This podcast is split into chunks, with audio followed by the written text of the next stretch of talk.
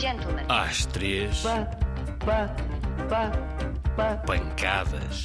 Às três pancadas, um programa sobre Curiosidades do teatro.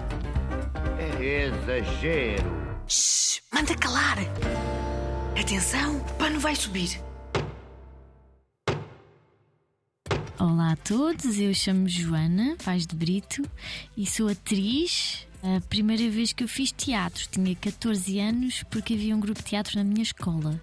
E foi aí que eu comecei, mas antes disso fazia muitos teatros em casa porque me mascarava muito. Comecei a fazer teatro aos 14 anos e depois fiz teatro e depois fiz a escola toda e fui estudar outra coisa que não tem nada a ver com teatro e depois decidi regressar porque quando se tem a paixão pelo teatro é muito difícil escapar. Ou é como gostar de chocolate, se calhar. Nunca se deixa de gostar de chocolate.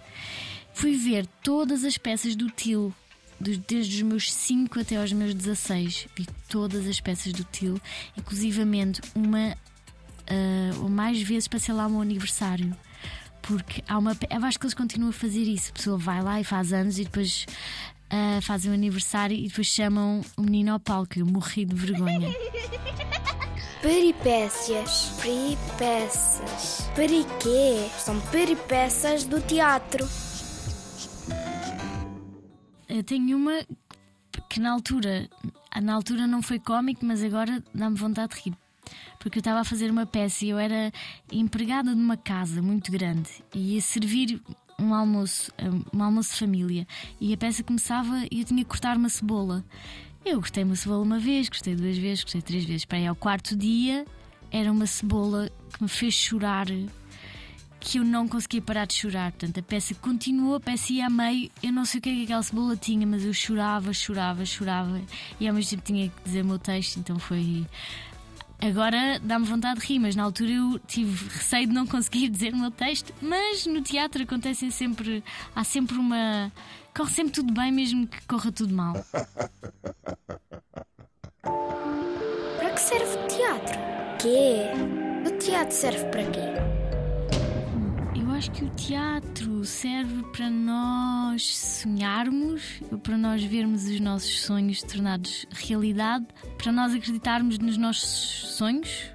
Por exemplo, a peça que eu vi do Til, quando eu entrei naquela sala, eu estava mesmo dentro de um avião. Aquilo não era a fingir que era um avião, eu senti que estava no ar.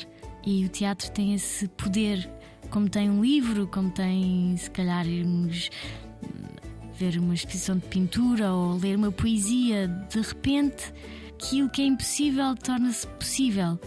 Ah, porque nos faz ver que o mundo, se calhar, é, tem muitas mais coisas do que aquilo que nós vemos quando acordamos. E se calhar, quando estamos a dormir estamos a sonhar, essas coisas existem realmente.